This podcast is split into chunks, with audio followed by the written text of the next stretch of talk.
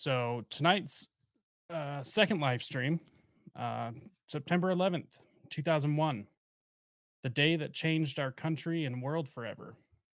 21 years later, no one has been held accountable, questions left unanswered, conspiracies running wild, all while the state continues to impose authoritarian tactics in the homeland while they invade and bomb foreign lands.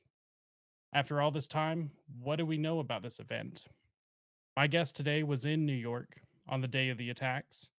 Since then, he has spent over a decade researching and deep diving into the geopolitics and foreign policy behind 9 11, all while trying to call out incorrect information and the conspiracy theories. There are important topics, or these are important topics that have faded away and are being forgotten. Well, join me and my guest today as we deep dive into the truth, lies, and conspiracies of 9/11. Ladies and gentlemen, Adam Fitzgerald. How you doing tonight, Adam? Thank you for joining us. Thank you very much for having me. Thank you. Glad to be here. Yeah, yeah, it's great. So, uh, let's see here. Did I forget anything in the the intro? That uh... oh no, you did uh, just right. No, it's right. I was in New York when it happened, and um, I saw the second plane hit the South Tower at the time, and uh, so did thousands of others all across the uh, the rooftops of Queens and Brooklyn and Manhattan, because uh, we have a, a, skyline that reaches Lower Manhattan. We could see it clearly, and at the time it was in Ridgewood, Queens, at the time, and uh, went on top of the roof, and there was you know thousands of people up on their roofs looking already at this point because they knew what happened at the North Tower, and uh, saw the fireball come out of the uh, South Tower when uh, United Airlines 175 hit it. Wow. Uh, I, I bet that's a sight you never forget. No, it it was uh, one thing when it when it did when it impacted the South Tower. It was an almost an eerie silence, and you can hear audible gasps from the neighbors next to your roof. But other than that, they were all in shock at what they were saying. Um, from that point on, New York really tended to lost its uh, machoism, so to speak, because uh, one thing about New Yorkers, they're very a proud uh, society, a proud people, and um, I could say with confidence that since then it seems that uh, it's changed that perspective, that psychology of the people itself. That's the one thing that has changed. It's no longer, uh, you know, confident in that sense. They and plus, with the collapse of the World Trade Centers, that was even more resoundingly shocking than the impacts themselves because nobody uh, ever thought about those towers even coming down, much much less bolted them. Uh, so, and then you had a third building which fell, World Trade Center Seven, which collapsed as well. So, it caused an air of insecurity and confusion and fear. And once that dissipated, it, it basically New Yorkers were were in general sense not the same either. So I'm not really sure where to start this. It, it, it's such a I, I assume we'll probably have you on for a few episodes because it's I mean uh, anyone watching make sure and go check out his channel if you uh, have not already. It is linked in the episode description. There is so much to this um, actually I, I did have one idea um, i, I kind of wanted to get a couple of the uh, more popular conspiracies just out of the way. I just want to sweep those under the well not sweep them under the rug but just address them and get them out of the way so we can actually get to some real information on this if you're okay with that no that's by all means sure so i know one one one of the biggest things is that a lot of people don't, um, you know, believe a plane hit the Pentagon. Mm. Um, I, I, know that's one of the biggest things, and then um, there were always questions around uh, if a plane had actually crashed in Pennsylvania. Um, everyone always brings up Tower Seven, World Trade Center Seven, um, or uh, the thermite. Um, I mean, I've I've even heard some super fringe people bring up like uh, they they were unmanned drones, um, holographs, um, like projections, which makes zero sense to me. Um, so, do, do you want to kind of just address a couple of these and just get them out of the way? Sure. And the biggest divisive issue within the truth movement currently and in the past uh, 15 years has been the Pentagon. And this is basically due to ignorance regarding uh, the following intentional plane crashes and unintentional plane crashes. What most people are used to seeing with, when it comes to plane crashes are planes that actually are trying to land uh, safely after a malfunction of sorts, whether it's uh, external or internal, or it could be a combination of both. Whereas the pilot is dumping the fuel, uh, whether it's a long flight or a short duration flight, and trying to land in a field, or as you saw recently in New York with uh, the movie Sully, he lands in the ocean in the uh, the Hudson River. But on September 11, 2001, we saw an extra rare anomaly where the planes were crashing intentionally with uh, fully loaded for fuel for a plane that's going from the East Coast to the West Coast. And so, because of these intentional plane crashes, they left behind very noticeable plane debris. You don't see large pieces of the wing, for example, or uh, whole engines. Uh, there isn't no large pieces of the fuselage or even the nose cone of the plane. What we were left with, especially in Shanksville in Pennsylvania, we were left with very few large noticeable pieces of the plane, and there was hardly any visible human remains. Now, this is understandable at the time but for these uh, fringe conspiracies to persist, even after 21 years, in which you, the public, could have basically ascertained the difference between an intentional plane crash and an unintentional plane crash is either manufactured by people who still want to purport a larger conspiracy where there, you know, there didn't need to be, or through general ignorance in the truth movement. At the Pentagon, for example, the Pentagon didn't have cameras working on the west wall of the Pentagon. Now, that's because since 1997, the Pentagon in Wedge 1, there's five wedges to the, the building. In Wedge 1, uh, it was near completion, but the cameras on top of the roof weren't working because that building was being renovated at the time when American Airlines Flight 77 impacted it. But you really didn't need a camera to see that a plane had crashed here because we have 86 people who were in the vicinity of Arlington who witnessed a plane crash directly into the building. And these are 86 people that said it was an American Airlines plane. I mean, it was flying low past the overpass and into Arlington County, into the Pentagon.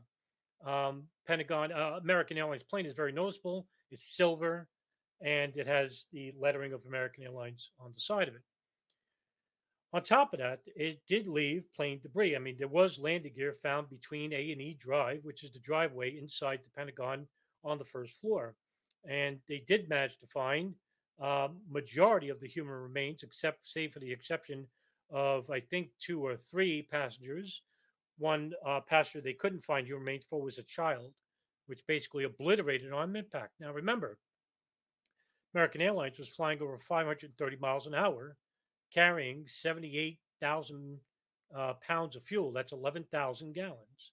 And it was going from uh, Dulles Airport to LAX, uh, Los Angeles International. So, on top of the plane going 530, approximately 530 miles an hour, it was carrying 78,000 pounds of fuel. In essence, this was a bomb. And so when it impacted the Pentagon, it basically exploded on impact. And the force of the explosion went through the entire first floor of the Pentagon, creating an exit hole between uh, A&E Drive. And because of this, all the force and the momentum of the, the explosion, everything that was from the back of the plane to the forward of the plane in less than a millisecond. And just that's how fast it hit. And everything that was in the back of the plane, which was the res- the people, the passengers, and the crew that were hurdled in the back, all were exited out into A&E Drive. And I had interviewed uh, the Pentagon Incident Commander, James Schwartz, at the time, um, when uh, uh, just a month ago. And he explained to me that the majority of the plane, the pieces of the plane, were found at the uh, sea level, uh, against the sea level wall. Um, and some of the, uh, where the exit hole exited, you saw parts of the landing gear and the fuselage that was found there. And the first responders from Fort Belvoir, uh, Montgomery, and Fairfax counties who were involved with the search and rescue managed to uh, locate human remains of passengers and crew that was outlined through a uh, colored flag. And I think, according to the book Firefight, written by Patrick Creed, uh, forwarded by James Schwartz, um, they had different color flags for like plane debris, which was red flag, and human remains were colored with an orange flag. Um, when the FBI and uh, all these uh, first responders involving search and rescue uh, collected the plane debris and human remains, well, I mean, there is a conspiracy saying that all of this was planted. And this would have to be planted during the time underneath tons of rubble. I mean, it just is impossible at the time. Uh, and if people want to say that all the plane debris and all the uh, technical data that came from the flight data recorder box, which was found on September 13th. Now you're involving the National Transportation Safety Board. And on top of that, what about the um, the audio traffic communications between uh, Ronald Reagan Airport or from Indianapolis uh, data center, uh, New York data center for uh, American Airlines 11175. All of these um, uh, data centers have to be involved, and all the thousands of people that were involved in New York, Washington, Pennsylvania regarding uh, search and rescue of the plane debris and human remains. They would all have to be forcibly coerced to go with the story or directly involved with it. That's thousands and thousands of people that you would have to monitor for 20 years to make sure that they didn't go to the press and relay what really happened to them and what really happened at those specific sites. Or is it easier just to have air defense not interfere with the hijackings of the planes and let them crash directly into the targets? And now you don't have to involve anybody and just have them crash into the Pentagon, into Shanksville, into the World Trade Centers. And that's much more manageable because you don't have to involve many people of the public and uh, local and state uh, uh, when it comes to um, local state authorities, uh, as opposed to having a wider, more unmanageable speculation as to having a fake plane crash at the Pentagon or in Shanksville for that matter, um, where you had over 600 first responders in Pennsylvania that was involved with that, and including, you know, just like I said with the Pentagon uh, regarding air traffic control from New Jersey, New Jersey air traffic control and air traffic control in Cleveland as well that was in trying to get in contact with Flight 93, and that were in previous contact before the hijackings, uh, talking with um, the pilots themselves of those planes.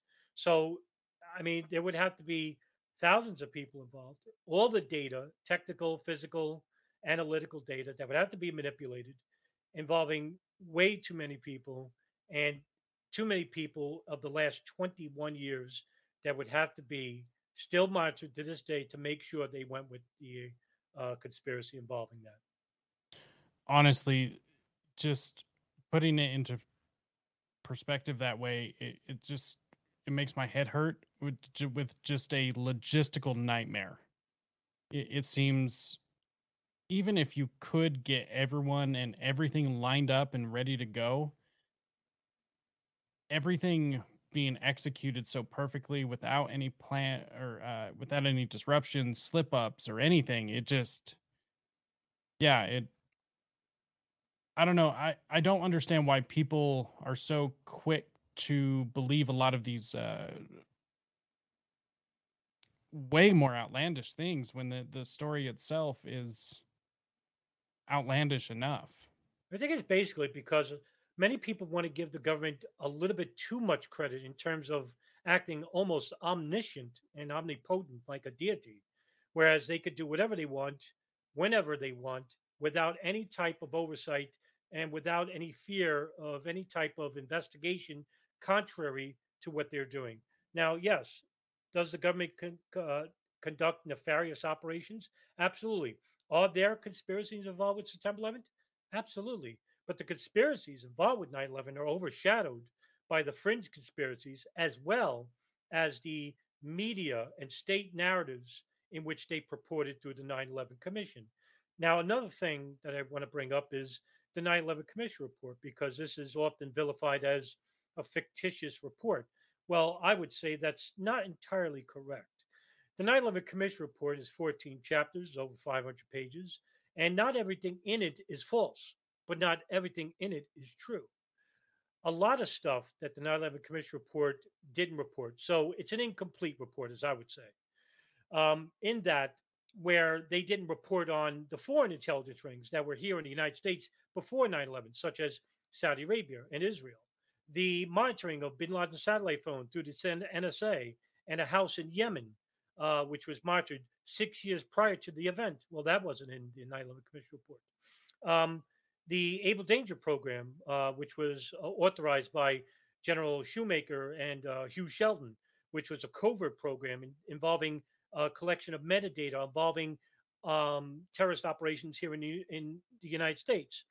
Uh, that program was not uh, uh, in in the 9/11 Commission report, even though I've interviewed two people involved with that operation, Anthony Shaffer and Erik Kleinsmith, where they both said that the 9/11 Commission uh, interviewed Shaffer in his uh, while he was in the military in the U.S. Army um, at Bagram Air Force Base in Afghanistan, and Philip Zelikow directly interviewed him and said what he told him about the Able Danger program. Said, "Oh, I'm going to use this in the 9/11 Commission report. I'd like for you to call me."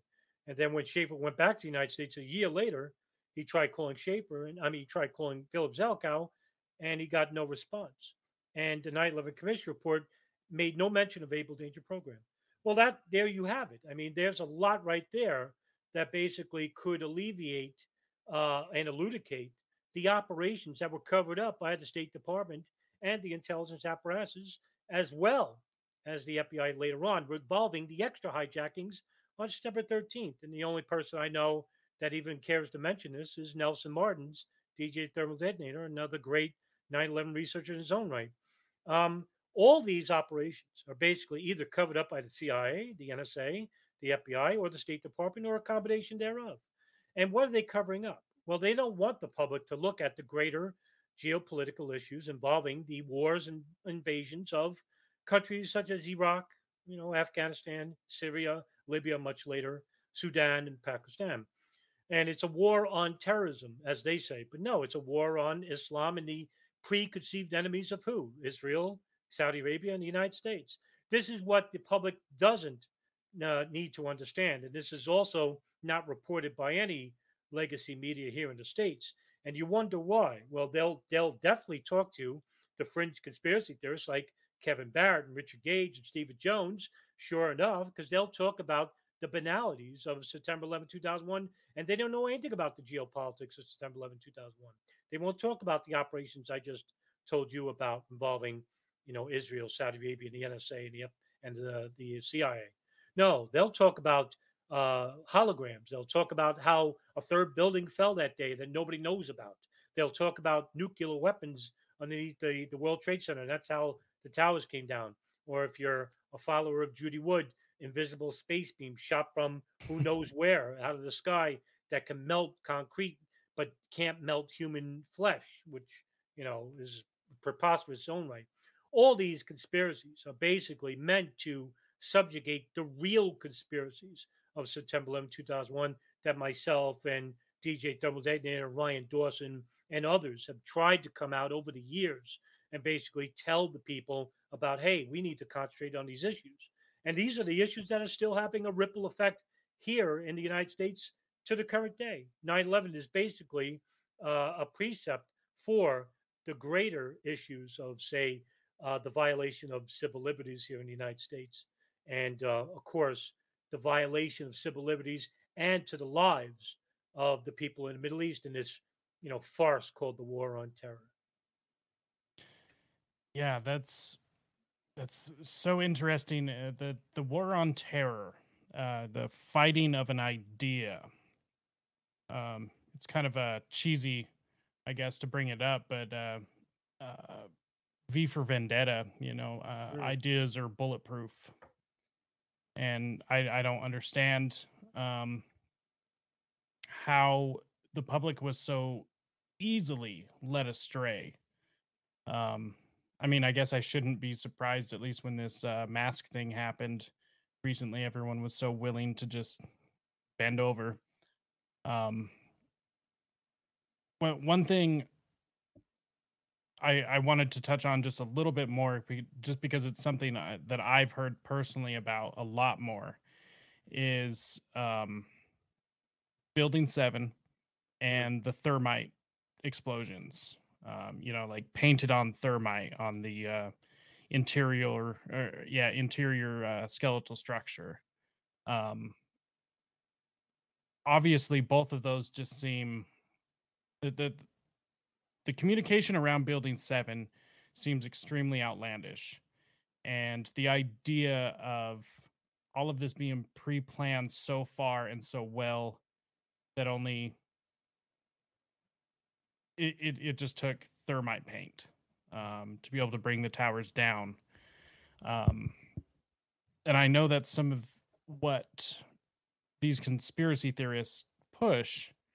So, what's the more logical explanation for some of these things? You know, this is an area I never really touch because I'm not an authority on engineering or architecture. And a lot of people in the truth movement seem to basically want me to answer a question that I have no experience in. And it's fascinating because if I asked you, Jacob, about um, rocket propulsion for for spaceships, could you tell me about the the build uh, how to build a uh, a sea level grade uh, anti-nuclear ring around, say, uh, Challenger One? I'm gonna try and bullshit my way through it until everyone knows I'm a fake. Right, exactly. So when people ask me about, say, hey, what's your opinion about World Trade Center 7, 1, and 2? Okay. I tell them the truth. I tell them really honestly. And I tell them, listen, I I I don't know anything about physics. So I think the people need to concentrate on if you're going to say that the buildings came down from demolition, talk to David Chandler, talk to Wayne Coste, talk to John Wyndham, talk to uh, Ken Jenkins or Stephen Jones or Niels Harrit that you know that proposed theories about uh, scientific theories about thermite or uh, improvised devices. You wouldn't want my opinion because I could tell you an opinion, but that's basically it. It's not based on anything other than my unqualified thoughts about this issue.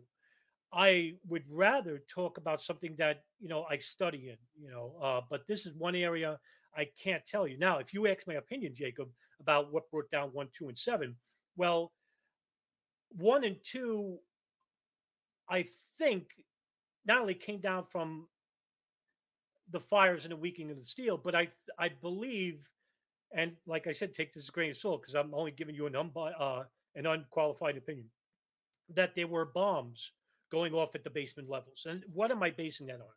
I'm basing that on the testimonies of, say, William Rodriguez and the survivors who were coming out of the garage levels or working in the basement levels. Now, there are media reports, and the few people that I know that post these issues, like myself and DJ Thermal Detonator and uh, other smaller channels, is that um, we have people that basically said they heard explosions. Now, hearing explosions is not proof of bombs going off. But we do have like media reports, say, for example, MSNBC's Rick Sanchez, who said that he reported that he got word from the NYPD that told him that they found a white van in the basement level. I couldn't tell you what level because he didn't mention either one, two, three, or four. Um, those are the basement levels of the World Trade Center. He didn't mention what level it was on, but he said that there was a white van packed with explosives. Now, there's been reports that there was a van at the George Washington Bridge that was packed with explosives, and that was false. Now, I'm not saying that that report was false. Now, um, I can't tell you whether those explosions were directly to improvised devices or super nanothermite or some other incendiary device because I'm not the person to talk about this with. I've interviewed David Chandler, I've interviewed Wayne Coste, I've interviewed Ross Muir. These are people who are qualified engineers, um, people who are familiar with physics and mathematics. In fact, believe me, uh, in high school, I was a 45 grade average when it comes to math. I'm terrible at it. I'm very terrible. So that's the reason why, um, not to over, you know, jump your question, yeah. but like my opinion means nothing regarding what I, you know, know about one, two, and seven. I, I, I couldn't tell you, but um, those questions will be better off for the experts. Well, no, I, I appreciate that. Honestly, that's uh, I, I think that's uh, you doing your due due diligence um, for this matter. So, just to kind of wrap up with the the conspiracy part of it, um, where is the main source of these coming from? Now, I I know there was a, like a lot of um, sources, like loose change, Alex Jones. Uh, so some of these like really mainstream ideas um, some of them have, I I know there's still like one loose change guy still going. I think. Jason um, Bermas. yes. Yeah. Um, but for the most part, it seems like almost everyone else is pretty much abandoned um, pushing some of these. So is there still really that uh, that grip, that conspiracy grip on the community?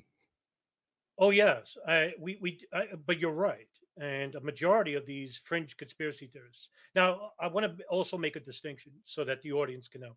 There, there are there are two types of uh, conspiracy theorists. There's a fringe conspiracy theorist, one who proposes irrational theories based on no evidence whatsoever, and conspiracy theorists, those who propose theories based on certain evidence that's relating to a specific incident that has merit. And I'm a conspiracy theorist for 9/11. There's a lot of conspiracies uh, uh, you know, real anomalies regarding September 11, 2001 that are not irrational. Because I could give, uh, as well as there's others, like, you know, I mentioned uh, Ryan Dawson and DJ Therm Detonator and people like uh, uh, Abby, Robbie Martin, you know, Jon Gold and others. Um, but um, yeah, there's a couple still alive. I mean, they're still around proposing theories. The most prolific right now, it seems, is Richard Gage, unfortunately. Um, he was the founder of Architects and Engineers, and he brought that group to prominence um, and stuck with what he knew. And he's an uh, an engineer, an architect, excuse me, um, an architect for many years, uh, well over 30 years, um, and spoke about what he knew World Trade Center 1, 2, and 7, and basically stuck with that, which is commendable. Uh, I don't fault him for that. But when he was uh, voted out by his own board committee for proposing outlandish theories, not just related to 9 11, but also COVID. Um, they basically said is giving us uh, negative press because they were going to interview Spike Lee, and that was going to propel the architects and engineers. But you know, Richard Gage couldn't help himself and talking about you know certain conspiracies that were false relating to 9/11 and COVID. Um, but COVID, I'll leave away because that's not the base of tonight's talk. Um, Richard Gage now has a new group, and he's trying to build. It's 9/11 Unleashed. Um, and I would implore people to go and visit. Uh, I don't want to uh, bad rap him, but I think the theories and the people that he proposes are harmful to the truth movement. And there are good people in the truth movement. There still are. I mean, it's not, I'm not generalizing the truth movement as a bunch of rabid fringe conspiracy theorists. There is a, a group still active and they're very loud. And, it, you know, it's not just Richard Gage. And, you know, he proposes that he doesn't take a stance on the Pentagon Shanksville, but he'll interview people who don't believe in planes or hijackers and people who believe in swap over theories, like uh, Dave Von Kleist, for example, who's not active anymore. He made a film many years ago called In Plane Site, which was the first film I ever saw on 9 11. Um, Barbara Honegger, who's um, a board member of the Lawyers Committee for 9 11 Inquiry, and she's been around for over 20 years proposing outlandish fringe theories such as uh, planes that were hijacked, but they didn't uh, uh, they didn't crash into the World Trade Center Pentagon Shanksville because they landed in a, uh, a Cleveland Air uh, base and they were swapped for drone airliners. Um, these are, you know, just outlandish theories, not not you know evident at all, and which is contradictory to the physical and technical uh, evidence that has been around for you know since September 11, 2001. But uh, J- Jason Bermas, Bill Bermas, for his own right, he basically tends to f- stay away from September 11, 2001. I think it's basically because of the negative impact of loose change over the years. And um, Dylan Avery and Korey Rowe Rose a part of that um, producing team. They don't even talk about 9 11 much anymore. But Jason Bermas is still active. I mean, he does propose these swap over theories and the planting of evidence at Shanksville and the Pentagon and the shoot down plane at Shanksville and stuff like that. And, you know, we, you know, I, I myself and uh, Nelson Martins, DJ Thermal Detonator, we we've actually tried for years, uh, past five six years, to try and get these people to debate on a moderated platform. You know, one that isn't uh, you know, biased toward the skeptical or truther mentality, but they keep rejecting us. And Ryan Dawson's hmm. been doing it I think 15 years, 16 years, long time, and nobody's going to debate these people. And the reason why is because you can't debate something that is basically based on speculation or even outright fantasy, right? So, I mean, it wouldn't take more than five minutes to put in a room, say, Ryan Dawson and Jason Bermas, and it wouldn't take five minutes for Dawson to basically, you know, uh, debunk a lot of those points that Bermas makes. Um, older voices that were so prominent in the conspiracy field, like Christopher Bollyn, for example, who had his face, uh, who was a major face in the truth movement, he's not active anymore and hasn't been active since I, th- I believe from other people like uh, co-researchers like Darren Harvey, who once told me that he isn't active since 2018. Um, Rebecca Roth, the uh, alleged airline pilot, uh, airline stewardess of over 25 years, who never worked for any airline industry at all, who goes by fictitious names like Monica Gaynor, Corey Ann Ashley, uh, uh, Teresa something, uh, so many names, um, who basically, you know, proposes wild, wild ideas like Israeli art students in the World Trade Center, uh, which basically weren't even art students; they were Austrian art students. Meanwhile, the the Israeli art students, which was a much bigger ring involving 250 to 300 people, she never mentions. So you got to understand why she's doing this.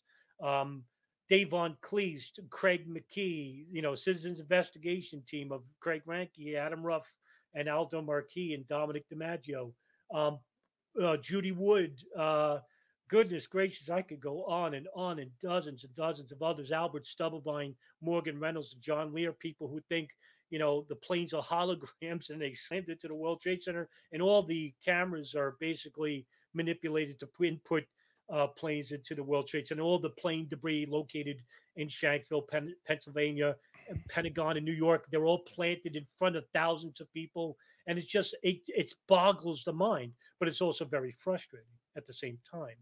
So how do you sub, you know, how do we subvert it? Well, it's basically a tsunami of disinformation from one side. And on the other side, there's another war going on. There's a lack of information that's coming from the State Department, the FBI, and the intelligence services. So we're fighting a war on two fronts here. One is from the truth movement, the fringe part of the truth movement, uh, which is disinformation, and uh, the fight for information, which is coming from the intelligence apparatuses and the federal government. So one war is basically a war we don't need, which is a war against disinformation. We'd rather have these people working with us to fight against uh, the lack of information that's provided from us from the entities that were probably directly or indirectly involved with the attacks of September 11, 2001, and continued to cover up the uh, intelligence agencies and what they knew and continued to hide regarding allowing these attacks to happen. Or if you want to go a little bit further, if we can get more information, maybe even facilitated the attacks to an extent. So, but as long as these fringe conspiracies continue to abound and to encapsulate and cover and blanket all of these anomalies and all these very good researchers I mentioned will never get ahead. And movements such as the Lawyers Committee for 9 11 Inquiry, or Truth Action Project or um, architects and engineers, I tend to, you know, give them a little bit more leeway because they talk about the physics, right? But the real fringe conspiracies involving now Richard Gage and 9 11 Unleashed and Lawyers Committee for 9 11 Inquiry, who has board members like Barbara Honegger, Jane Clark, and, you know, now Richard Gage. They're not even lawyers. Why are they even board directors for a law firm? um, had proposed these outlandish theories, they'll basically subvert their own movements and their own agendas because um, they propose these wild, uh, fantastical beliefs, thinking that these are the real anomalies of 9 11. Now, whether you want to say this is intentional, I won't go that far. I just think that a lot of these people are basically ignorant. And the few people that I think are doing this intentionally have very large uh, audiences, like Alex Jones. You know, I, I think that he's intentionally misleading the public because he has a very large audience. Small audiences like Richard Gage and Barbara Honegger, you know, they're, they're basically, you know, not reaching enough people to basically be a threat. I I I agree with Jones, um, which you know he puts on a, a really great front. So you know it's at first it was hard for me to hate him, but it's well, and I don't hate him now, but it's it's interesting because he has access to a, a lot of this information. Um, so it's not like he doesn't know it doesn't exist. Um, I I I just don't see that being a possibility. Um, so with with all of that set aside, really, where's the starting point for the actual truth? Um, does it start overseas? Does it start here? That's a very broad answer, and I'll try to answer it the best I can. There's a number of ways we could start with. Uh, we could start with inside the United States, older Arab organizations. Uh, for example, uh, DJ Thermal Detonator Nelson Martins, for example, covers the Abu Nidal organization, which is a secular Arab terrorist group that was involved with uh, terrorist operations abroad, say in Italy and Germany and Israel and uh, Spain, um, that was conducting terrorist attacks. Um, meanwhile, the intelligence services uh, had had a hand in monitoring these groups, and Abu Nidal basically didn't deny when he said that he worked for, uh, when it was uh, labeled that he worked for Israeli intelligence or Libyan intelligence. He didn't deny these charges and basically said that, you know, if I did, uh, you know, you wouldn't know about it anyway. Um, also, as well as inside the United States, we have older A and O rings uh, that did exist in the uh, early mid 1980s. Um, but if for, for, people that want to know more about these issues, I would suggest uh, uh reading more about Patrick Seale. Um, uh, DJ Thermal Detonator is prolific uh, writing about this and also creating con- content on his Patreon page regarding this issue as well. Um, he does upload videos for free on his YouTube channel. I think it's True to TV. Um, it, so there's very few people that are covering this.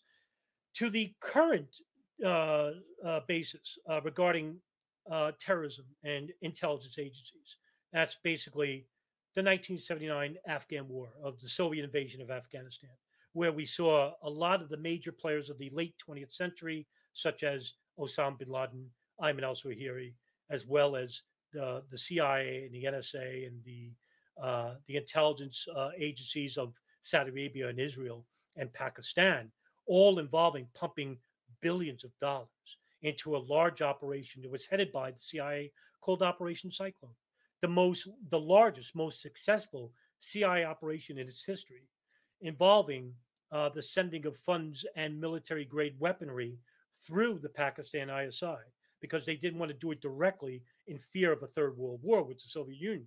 So they conducted this covert operation involving the Pakistan ISI, where they trained and they funded a lot of these Afghan groups. And later on, when these groups were basically getting decimated, the Arabs started coming in. And even though they represented a very small percentage of the fighting force, a lot of these Arab fundamentalists that were going by these uh, Wahhabi uh, radical ideology, uh, these um, uh, defensive jihad that was pre- preached by uh, notable jihadists like Abdul Azam, Osama bin Laden, Ayman al Zawahiri, um, uh, Saeed Imam al Sharif, or his nickname is Dr. Fadl. All of these imams, uh, basically these uh, terrorist imams, uh, self appointed uh, imams, they're not recognized by any of the Sunni and Shia majority as real caliphs, leaders of the Islamic communities. So these people basically created these precepts of defensive jihad, which, by the way, were monitored by the intelligence apparatuses long before terrorism groups even existed. That's one area you could basically look at. Um, look at the when bin Laden actually went to the Sudan, relocated to the Sudan, and created a group. This group that was basically from an Arab uh, training camp called Al Masada, and from the Arabic it's translated to the Lion's Den, and it's all basically Arabs training at a camp. And because they Afghans didn't like Arabs, they didn't uh, allow Arabs to have training camps built for them. They had to get uh, uh, approval from Afghan warlords like Abdul Rasul Sayyaf or Gulbuddin Hekmatyar. Um, but Osama bin Laden carried a lot of weight. And because he did, he was allowed by Abdul Rasul Sayyaf to build an Arab training camp in Afghanistan, which created, which a lot of these founding members went on to relocate with him to Sudan, and they created Al Qaeda, the base. It's translated to the base. But is it a base, as many conspiracy theorists, like a database? No, the base was coming from Al Masada training base. So a lot of these people basically went with him to the Sudan, along with these Egyptian radicals like Ayman al Zawahiri, uh, Abu Hafs al Masri, who's later called the Muhammad Atef. A lot of these Egyptians brought their ideology and said that we need to go to war with the United States and Israel and the West. And so, even though Al Qaeda wasn't created as a terrorist organization at first, they later became a terrorist organization through the manipulation of certain people to bin Laden, and as well as the intelligence agencies that were monitoring these people. Well, we're talking 10 years prior to the events of September 11, 2001. And so they started monitoring bin Laden's satellite phones, the NSA. So from 1992 till he got rid of his satellite phone in 1998, that's six years of intelligence gleaned from the NSA. And not to mention, that signals intelligence. Regarding human intelligence, that's the CIA, um, which were monitoring Bin Laden in 1993, 94. And when he went to the United, when he went to Afghanistan, 96, the CIA started listening to an Al Qaeda communications hub located in Sana'a, Yemen, the capital of Yemen, Sana'a. And this became uh, uh, a house, a global uh, signals house for Al Qaeda, all in, all monitoring intelligence. So the NSA were monitoring that phone as well, and the CIA was monitoring the people coming out of that house from 1996 to 2001. So now that's another area you could look into. And listen, what do you think they were talking about on those phones? Were they talking about uh, Kim Kardashian or the Yankees? I would submit to you that these Arab fundamentalists were talking about operations. We're talking about, say, the 1998 East Africa bombings, or uh, the USS Cole bombing, or the Millennium Plot, or even September 11, 2001 in the future. So, not just on bin Laden's satellite phone, but to the house in Yemen. And this is an overwhelming amount of data that was collected by the NSA. In fact, later on, um, the former deputy station chief of the bin Laden issue station, codenamed Alex Station, Michael Scheuer, would even say to the Associated Press that the NSA was the over had overwhelming amounts of metadata that they were considered the gold mine, the gold standard of of data relating to Bin Laden and Al Qaeda. Thomas Drake, the former senior executive of the NSA, went on later to say that the NSA had gathered so much metadata that's emails, phone calls, and uh, and um, text messages on phone calls that they alone could have stopped 9/11 from even happening altogether. That's how much information they had. Now, I'm not even mentioning the CIA. I'm not even mentioning the Israeli Mossad, who were monitoring the hijackers inside the United States, or the Saudis, who are monitoring the, the hijackers out west. Um, the Israeli moving front companies, the Israeli art student ring. Um, all of these you could look into as well. But all of this that I just told you, Jacob, is basically non existent in the realms of the fringe conspiracy uh, conversation. And it certainly is not going to be brought up by the federal government because that's who's covering up for them. So, like I said before, previously, that the problem starts not with just the cover up by the State Department, the CIA, the is you know Israel, Saudi Arabia, but the cover up indirectly because they don't realize they're doing it with the fringe conspiracies that are basically blanketing from the public all of these things I just told you about. And I think right there is the problem. One is a problem of intentional deception, and one is a problem of unintentional deception by the fringe conspiracists in the truth. Yeah, so it's kind of just a uh, a happy byproduct because they can exploit it by making certain moves. They being the, the the federal government being able to not say certain things or saying other things, being able to lead these people on to discredit the whole the whole movement, right? Oh, it's just great. I mean, I had a discussion. I'll, I won't mention his name, but I had a discussion with a prominent truth advocate who runs the biggest Facebook group, and um, I'll say his name. His name is Gene Laratonda. It's not the secret, but he kicked me out of the group because I wouldn't uh, swear loyalty or or or back or support the Lawyers Committee for 9/11 Inquiry.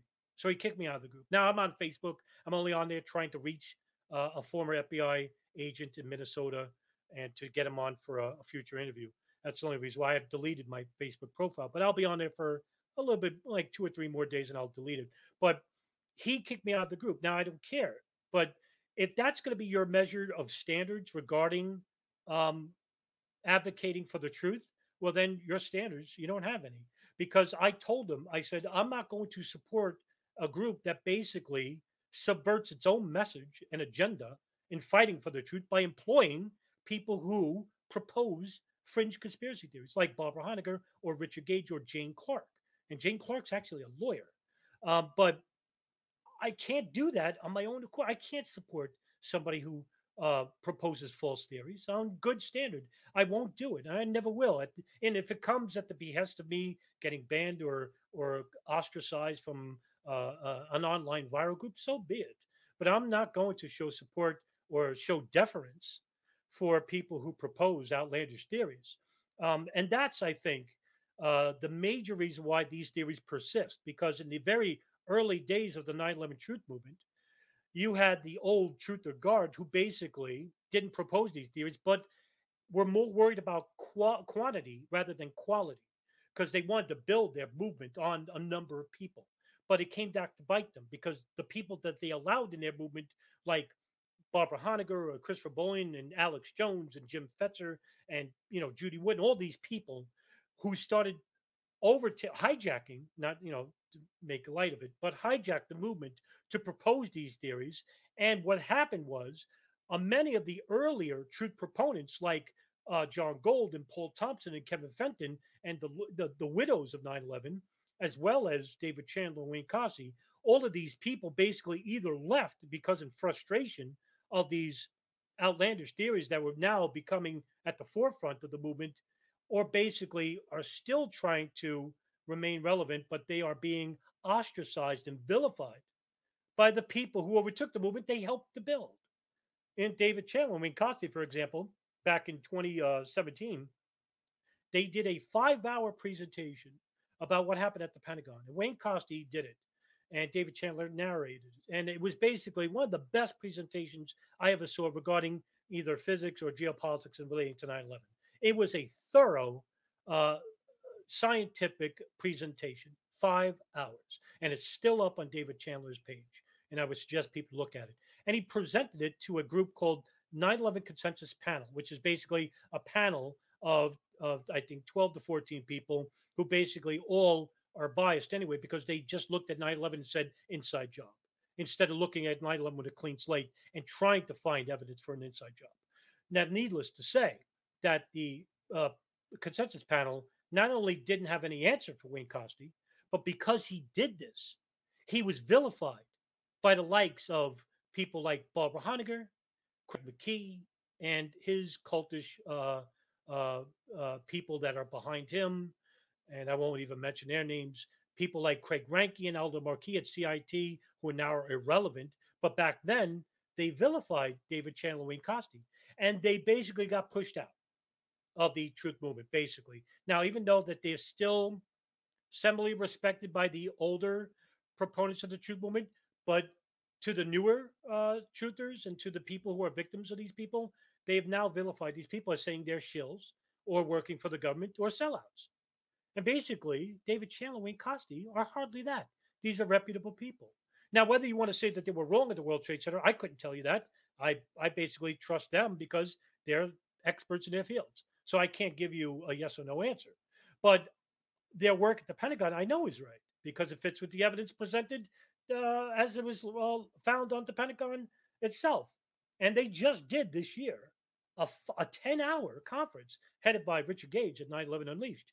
And they, they had these theorists like Barbara Honegger, who proposed one theory, Craig McKee and Adam Ruff, who proposed another theory, and Thierry Meyssan, the godfather of the small hole at the Pentagon, 16 feet hole, who he still espouses to this day.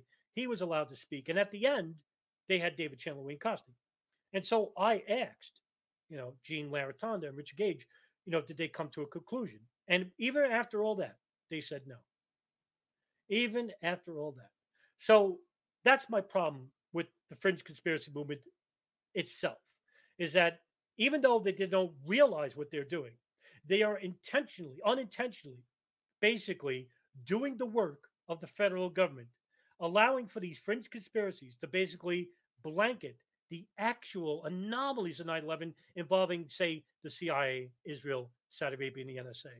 Because if there are no hijackers on these planes, all the operations involving what I just told you about, involving intelligence in the early 1990s with the NSA, with the CIA, with the Israeli Mossad, and the Saudi General Intelligence Directorate, that's the intelligence arm of Saudi Arabia. All of these people that were involved with monitoring the hijackers inside the United States and abroad, all of this doesn't exist. Because if there are no hijackers, then there are no operations. Because what operations? Who are they monitoring? Who are they following? Nobody. And so I've been, um, you know, myself, I've been trying my due diligence and trying to elucidate this message to people. And it's very hard to do that when you have people like 50 or 60 people that propose these outlandish theories. Yeah, that's extremely devastating um, to ever attempting to try and find an answer. Um, that that mission's already difficult enough. Um, so, yeah, I, I, I guess as as far as the direction, just pretty much just throw a dart and just go right. Um, yeah, I mean, look, there's you could start uh, on a number of ways. You could start with the 1979 yeah. Afghan Soviet War. You could start with, say, the Bojinka plot of 1995, which was a transnational, inter international, trans, transatlantic bombing plot, where the um, uh, it was constructed by uh, one of the leading suspects of the 1993 World Trade Center bombing, Ramzi Youssef, and his uncle Khalid Sheikh Mohammed, who is the who is allegedly the mastermind of 9/11 um, which eh, they were going to put 12 Timex bombs underneath the seats of these planes and have them all explode over the Pacific, as well as a secret part of that operation, which was hijacking 10 planes and have them crash into, say, the World Trade Center, Pentagon, the White House, Sears Tower, Golden Gate Bridge, and a nuclear facility and other areas of the United States. Um, that's where 9 11 came from, the Bojinka plot. You could start there. You could start with the 1993 World Trade Center bomb. 1993 World Trade Center bombing is an often, unfortunately, often forgotten incident, which Ramzi Youssef and Omar Abdel Rahman, who were basically monitored by not just Israeli intelligence, but also the CIA and the FBI. And so while that was happening, you know, who knows what intelligence they were gleaming off of uh, from these individuals. And they also had an FBI informant named Imad Salem, who was a, a former Egyptian officer, involved with the group in um, a place called Al Farouk Mosque, which was basically being run by Omar Abdel Rahman, who's part of a Egyptian radical fundamentalist group called Gama'a Islamiyya. And he knows who Dr. Ayman al Zawahiri is. Now, they both disagree on tenets of uh, regarding terrorism itself. And I won't get into that here, it's a long discussion. But they knew each other. And basically, these are the people that were running, like Osama bin Laden and Ramzi Youssef. Now, uh, you could start with 1992 World Trade Center bombing. You could start with the ANO, Abu Nidal organization, uh, regarding what led to these the, the, evolution of terrorist terrorism, which started from there. You could start with uh, the CIA and the NSA monitoring uh, the the uh, Hamburg cell or the uh, Khalid al-Mihdhar and Nawaf al-Hazmi in in California. um, you could start there too. But I would suggest starting at a distant point in time to make sense of all the terrorist operations uh, that uh, preceded from it. So that's what I would suggest someone does. The, uh, the the more in order to understand the future, one must go to the past. And so I would suggest starting as far back as you can to get a better understanding of all of that which is basically emanating from it. Just like in the future, 20 years from now, I will, if I'm living that long, I will tell people to start from 9 11 to understand what's happening from that point forward to about what is it, 2000 to 2040. So, but yeah, that I mean, that's a lot of ground to cover. I understand. And to understand it, you have to get a, like a general understanding of Middle East foreign policy, Israel, U.S. foreign policy, Saudi Arabia, U.S. foreign policy, the CIA, the NSA, how they function uh, uh, regarding signals and human intelligence. Um, what is the origin of Wahhabism? That's radical Islamic fundamentalism. Um, who who uh, supports that? Um, the understanding of um, just how uh, uh, the State Department works when it comes to the Pentagon and imperialism around the world. I'm not telling you to be an expert on this. Uh, for example, I'm not an expert. I, I just have more time to read. That's all. That's what I tell people. And so I could do it, but I know a lot of people can't because they got families, they got you know uh, two jobs, and they can't do it. I got a job, but I, I could spend five hours to six hours a day reading material and watching uh, relevant video to it because I'm single and I'm, I'm afforded that time. But if you can get an hour, and if you're lucky, you get an hour and a half, two hours, you can learn so much within that hour if you just study the pertinent topics, which are unfortunately ignored altogether by the fringe conspiracy movement of 9 11. And of course, you know, the legacy media of the United States and the federal government who are not going to give you that information because they don't want you learning about it. So that's what I would tell people. Yeah, that's that's great. Um, just curious, how much time do you have? Uh, I'm pretty much free, so. Um, so am I. I'm at your service. All right. Well, so let, let let's start breaking into some of this. Like I said, I'm sure we'll have you on for a few different episodes, and uh, you know, get into some of the weeds here. I know you and some of some of the other people who really dive into this. I mean, you have an entire channel dedicated to this, so that's you know that that tells you how deep this goes and how many connections and twists and turns it takes. Um, I I I think I would uh, let, let's start with Israel and some of the connections that come from there because I know that there's a lot. Well, first of all, there's just a lot going on in between their country and our country. Hmm. So, so what what's some of their more major roles um, in this situation? Well, with, with September 11, 2001, it's the less evident of all the uh, anomalies of 9 11. And it was made to be that way. They're much more careful. Um, Israel has had a long standing relationship with the United States that goes back to the early 20th century. And it basically comes from uh, the link between evangelical Christianity, which is the largest Zionist movement in the world here in the United States, and which is basically the power behind the State Department, the Pentagon. The highest officials are basically evangelical Christians that come from like Oral Roberts University, Liberty University. You know, these are the people that uh, the White House hires as like staffers and advisors.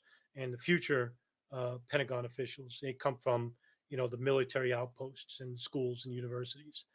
And Israel basically is uh, a country that depends on uh, nationalist ideals, Zionism, which is a nationalist ideology.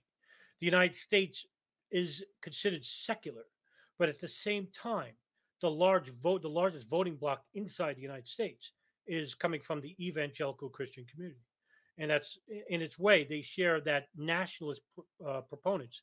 Now, when it comes to the theological debate, they differ entirely. There's nothing similar about it. I mean, all you have to do is read the Bible of the Old and New Testaments, and you could see the the clear divisive issue between the tenets of, say, the Book of Moses uh, or the uh, the the first books of Genesis and Deuteronomy, as opposed to the uh, the New Testaments and the apostles. But the, the the clear solidifying link between Israel and the United States is coming from the nationalist point of view, the far right extremist point of view. And you know, this started back in the early 19th century.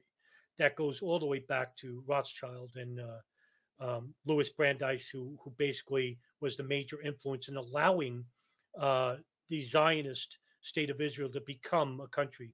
Now, this is, of course, uh, not just the United States, but Great Britain under the Balfour Declaration, uh, which allowed for Israel to Palestine to become Israel. And so what happened was you had a massacre, uh, the Nakba and the uh, Intifada that came from it, uh, which slaughtered you know tens of thousands of people, massacres, you know that were basically um, ignored in history. So what came from this? Well, the United States basically showed some deference to it. Now, at first, the United States basically was a little bit appalled at Israel, and they weren't very strong allies at the time. And at the same time, in 1936, Saudi Arabia, through King Ibn Saud, had uh, delivered uh, the first face to face meeting with President Wilson, in which uh, they met aboard uh, on a battleship. Um, I forgot the name of the battleship that they were on, uh, and basically solidified the relationship. And the only reason why they became allies was because the United States, through their own company, oil company called Standard Oil, had discovered oil in the rich, plush oil fields of southern Arabia. And that basically became the motivating factor for the United States to become allied with Saudi Arabia. But with Israel, it's a much more deeper meaning, and a much more um, in, altruistic meaning regarding their existence. And their existence is twofold. One, is based upon the nationalist principles of both countries. And two, it's basically to um, come to light the theological, more radical theological beliefs, because according to evangelical Christianity, Israel is considered the place for the Battle of Megiddo or the final war, which will bring about the, the coming of Jesus Christ. For Israel, it's basically about uh, the destruction of the world, uh, where the Mashiach comes, and basically the third temple is built. The Mashiach comes, and when he comes, basically enslaves for every Jew, they get 500 Gentile slaves. And the theolo- there's your theological difference. It's just there's no um, commonality between two, but it's almost like this quasi uh, alliance between the two exists, and very strange, very unique, very uh, very um, um, morbid uh, alliance there. However, with that being said, through that and through all that the United States gives Israel and Saudi Arabia, and we give a lot of money to both, as well as weapon military aid as well. And this is going back approximately 70 years. Okay. That's a lot. Now, Israel doesn't spend that much money with the United States. Saudi Arabia does. And the reason why is because we have no direct uh, um, commonality with the country whether it's domestic issues or religious issues. So they know this, and they're shrewd, the kingdom, the, the family line. So they know this. So they'd rather spend tens of millions to try to influence Congress to enact legislation or to go to war to certain countries that you know that are basically enemies to Saudi Arabia. With Israel, they don't need to spend that much money because through their organization, that's the American Israeli Public Affairs Committee or AIPAC, they basically can subvert the House, the Senate, the Democrats, the Republicans, and force them to write decrees about their loyalty to Israel. And basically, if they don't follow through, they'll never get to that position in Congress because a lot of these people are basically just small delegates in in states like North Dakota or North, or North Carolina and Alabama or you know Minnesota, and they're trying to get ahead, but they can't get ahead if they don't show deference to certain Israeli policies, and that's not a conspiracy. That's actually true. So, with that being said, they don't have to spend that much money. And also, Israel is the only uh, country on earth where they have an annual conference. It's called the AIPAC conference. That's dedicated, that's actually where it's mandatory to arrive. It's not where you can't disagree and not show up. It's mandatory to arrive and to attend this function. And if you don't, you're basically put like on a blacklist of sorts that, you know, there's no blacklist, but you're blacklisted of sorts, where you won't get, if you're a delegate of certain states, you won't make it to, like, say, governor or to the you know, to the White House and act as a Secretary of State or Secretary. Of, you won't get that far. And so, with that being said, everything I just told you, Israel continues to spy on the United States, and this goes back decades and decades. And um, you know, I won't I won't bore you with this history, but pre 9/11, one of the largest Israel intelligence agency spy rings in history it's still the largest spy ring in history, was the art student ring that was existing inside the United States, mostly in the West, the Southwest, and the Northeast. States like California, Texas, New York, New Jersey, Florida, um, uh, Georgia, Tennessee, um, Oklahoma, a lot of these states basically had arrested a lot of these art students. Now, the art student ring would employ um, two men, one woman, to go to an, um, a house of a, a drug enforcement agent or an FBI agent. And what they would do is they would sell cheap art to them, you know, art. But according to certain authors who wrote on this, there was like listening devices on on, in, on the on this art pieces, and they weren't very elaborate art pieces. They were just trying to sell art to these people at these homes of these people. And what they were trying to do is basically listen to what you know was going on in the homes of these people, of the homes of the DA and the FBI. And it involved over 250 people to 300 people, all operating throughout the West, Southwest, and Northeast. And this is going on from 1998 to 2002. And so this, you know, it existed for quite some time. Fox News is the only one to report on this, and it came through a Carl Cameron expose, which was supposed to be a 10 part series, but basically got shut off after three and I wonder why that happened. Not to mention, there was another intelligence agency ring I told you about, which was the moving front companies, Urban Moving Systems, Classic International Movers. Uh, there was other movers like Max uh, Max Movers, White Glove Movers. These were all basically uh, legitimate moving companies, so low rent moving companies that had like Israelis working inside as temporary uh, employees for the summer or for the fall. And all of these people basically in the art student ring, in the movie front companies, overstood their visas. They, these were temp visas, and they weren't supposed to work because you're supposed to get a separate work visa for that. So they, you know, they committed a crime. So throughout the 90s, they were actually listening to the homes of the FBI, the DA, and some even say the State Department in the White House of the Clinton administration, for example, through a PROMIS software.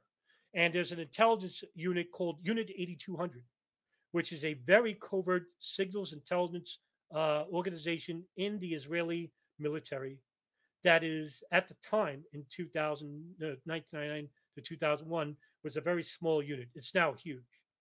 And so this unit basically would listen to the uh, uh, the intelligence signals operations that were operating in full inside the United States throughout those years. So what happened to all these people? Well, they were arrested on visa violation charges. And this is key. This is the reason why I brought this up, is because as long as they were violating just visa, they can no longer be held in detention by, say, the FBI for federal charges, because it, that's a crime for the INS, the Immigration Naturalization Service. So the FBI, even though they arrested these people, had to hand them over to the Immigration Naturalization Service because the crime that they committed wasn't espionage, even though it was. It was for visa violations because that's the first crime they committed. And because of this, every single person involved with these intelligence rings were deported back to Israel. So that would mean that that would take a shrewd mentality to think that all of the people spying on the United States, espionage, illegal espionage, that may have had prior intelligence that could have stopped maybe even 9 11. Maybe. I say maybe because we don't know for sure. But if they're following members of the Hamburg cell, if they're following the associates of these people, what do you think they were talking about? Right. So I'm not saying that they did for sure. Who knows? But I would have smoked this fire. But because they violated visa charges, they were deported back to Israel. So that means the FBI, the 9 11 Commission, the Joint House Inquiry, or any type of federal inquiry investigating the 9 11 attacks can't speak to these people because they're deported back to Israel. And that would mean that this long standing relationship with Israel comes at a cost because who did we go to war with? Did we go to war with Saudi Arabia or Israel? No. We went to war with Afghanistan, Iraq, and later on, Libya, Syria, and now we're threatening war with Iran. Who are the enemies of these people? Israel, Saudi Arabia, the United States. So I'm not proposing any fringe conspiracy here. This is basically factual historical information, what I'm just telling you. And you know, if you want to research what I say and you know want to prove what I say, I, I implore people to do so because everything I'm telling you is basically open for the history books to for you to learn. But as long as it's not talked about, it's not going to be brought up. Wow. Yeah, that's well, I I know the Israel issue is uh, pretty touchy. Um, that can go all kinds of different directions. I mean, Ryan has been smeared in so many, so many ways because of, uh, you know, coming out with some of the truth behind the connection between the United States and Israel. Um, which I'm I'm not really sure why. I know there's a lot of speculation as to uh, more they call the shots, and we just pretty much um, are their uh, sergeant in arms or their security. Um, which, from how I see things on the surface, doesn't sound entirely wrong. Um, so where where do the uh, the Saudis fit into all of this? Where where do they start coming in? Well, I mean, the Saudis have a just about the same time frame as the Israelis. Uh, you know, the early 1930s, we formed an alliance with Saudi Arabia, and um, from there we regulated the oil market for the Gulf, and we continue to do so. Um, it's the only commonality we have with them now. As and this is due to the fact that uh, they have a repressive ideology that is uh, Wahhabism, which is uh, in itself, Saudi Arabia was created on two precepts, which is basically a religious precept, Wahhabism, and a military precept, which is run by the kingdom. And this alliance, this monarchy, has lasted since the 1700s. And before Saudi Arabia, it was called the Emirate of Diriyah. And it was created as the first Saudi state between the founder of Wahhabism, Muhammad ibn Abdul al Wahhab, and the king, the king of Emirate Diriyah, which later, I mean, uh, the king of Saudi Arabia, Ibn Saud, and uh, Muhammad ibn al Saud.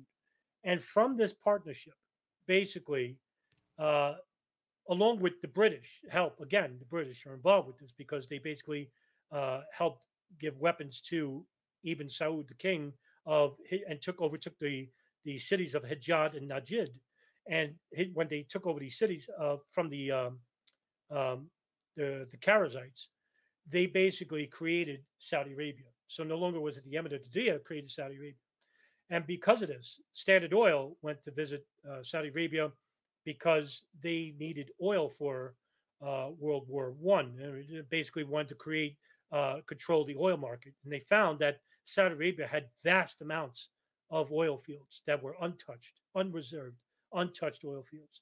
And so they were the first uh, country to find these oil fields. And so, because the United States was a leading world power, Saudi Arabia basically decided to allow the United States to um, build a military base, uh, help them build a military air base in uh, Riyadh, and um, give them armaments, military aid throughout the decades. This didn't stop, even though there were presidents, of the United States, that enjoyed the uh, uh, oil market and the profits that were coming from it. They basically were a little bit reserved about who they were dealing with because, you know, these people were basically alien to them. I mean, we shared nothing in common with uh, these Wahhabi uh, ghouls of the, the kingdom itself. Um, but the only president uh, that basically, well, one of the one president in particular that basically expanded upon military aid to Saudi Arabia was President Carter. President Carter actually um, showed more deference to Saudi Arabia than they did with Israel. Reagan, uh, when he uh, became the president, he reversed that rule, became more deference to Israel than he did with Saudi Arabia. But that doesn't mean that he showed deference to Saudi Arabia that he didn't um, um, continue like weapons aid, sales to Saudi Arabia. No country, by the way, on the face of the earth buys more military grade weapons than Saudi Arabia. And that's because uh, they don't have like a very formidable military at all. So all the weapon, a majority, I, I would say 90% of their weapons are US weapons right now, currently. And, you know, this is from decades and decades of uh, us being allied with them. And so this shrewd and very, very unorthodox uh, uh, with Saudi Arabia is only predicated on uh, as long as we create, as long as we regulate the oil. Now, in the 1970s and 80s, Saudi Arabia finally uh, got, you know, the realization that they are the ones that could control the oil market because they don't have to necessarily sell the majority of their oil to the United States, but that they could stop oil production. And we saw this with the uh, oil tax in the 1980s, whereas oil went oil prices went through the roof, not just oil prices, but gasoline prices as well. So the United States basically said, well, you know, we better acquiesce certain things to Saudi Arabia. One thing was the Palestinian issue regarding Israel. Even though Saudi Arabia doesn't really care about Palestinians, they want to make believe and give to the Arab world, yeah, we really do care. But they really didn't. They really didn't force the issue. But Saudi Arabia and Israel, I mean, Saudi Arabia and the United States basically had a very tentative relationship, which grew from the late 1980s all the way to the current point. And so Saudi Arabia, pre 9 11, had a number of espionage contacts inside the United States. Now, I'll keep it relevant to 9 11. And I did a number of videos that came out uh, last month regarding the latest cache of FBI files regarding now, you know, regarding for the first time what we knew all along that um, uh, an entity, an organization in Saudi Arabia was funding a CIA, a Saudi Arabian espionage contact inside the United States who was funding two Al Qaeda operatives who were involved with 9 11. That's Khalid al Mihdhar and Nawaf al Hazmi, who were involved with the hijacking of American Airlines Flight 77, which crashed the Pentagon. Now, the agent that was helping them was his name is Omar al Bayoumi. Omar al Bayoumi continued to deny that he worked for a Saudi government official. And for the first time, uh, with these latest cashier files, we now have the government entity, uh, which is the Saudi Arabian Air National Transport uh, Group, uh, which basically uh, which uh, was headed by Rashid Al Daoud, Daoud Al Rashid, who basically hired Al Bayoumi in 1975 to work for them.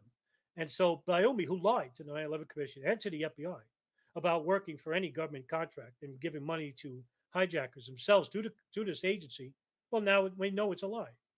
And not just Omar al Bayoumi. There's another agent named Osama Basnan. Osama Basnan was a much more militant person than al Bayoumi, who is a very affable individual. Osama Basnan actually threw a housewarming party in the early in 1990 for the Egyptian radical I named previously, Omar Abdel Rahman, who was involved with the landmarks plot and um, the 1993 World Trade Center bombing. But he was getting money from his wife. His wife is Mawida Dawijak, who was getting money from another woman named Haifa bin Faisal. Who is Haifa bin Faisal? She's the wife of former U.S. Saudi ambassador Bandar bin Sultan. Bandar bin Sultan, who was, was very close friends with the Bush family and even gave him a nickname, Bandar Bush. And they were getting anywhere between 4,000 to $5,000 per month to this uh, bank that was Riggs Bank, which was linked to Bandar bin Sultan, his wife.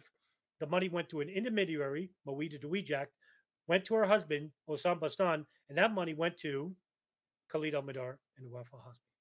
So, all these Saudi operatives, including Fahad al Thumairy, who's an imam at the King Fahd Mosque in Los Angeles, who provided lodging to Khalid al Mihdhar and Nawaf al Hazmi, who came to the United States in January 15th of 2000 and may have been earlier. But they he provided lodging to them. All of these people I just said lied to the FBI, lied to the 9 11 Commission, and said that not only did I not know these people, but I never gave them any type of money. So we covered up the fact, the FBI, and still continues to do so, regarding Saudi complicity in funding of the hijackers. We are still covering up this fact. I mean, this latest cashier files, it's not fully redacted.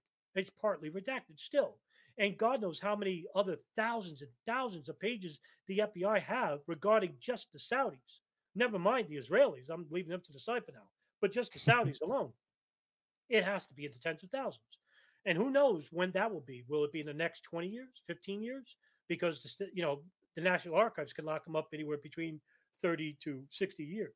So if they're locked up in the National Archives in 2001, 2002, well, maybe in 2000, say 38, 2040, uh, we might see more FBI files. And they do this for a reason because by the year 2038, 2040, a lot of the major players that are involved with 9 11 are dead.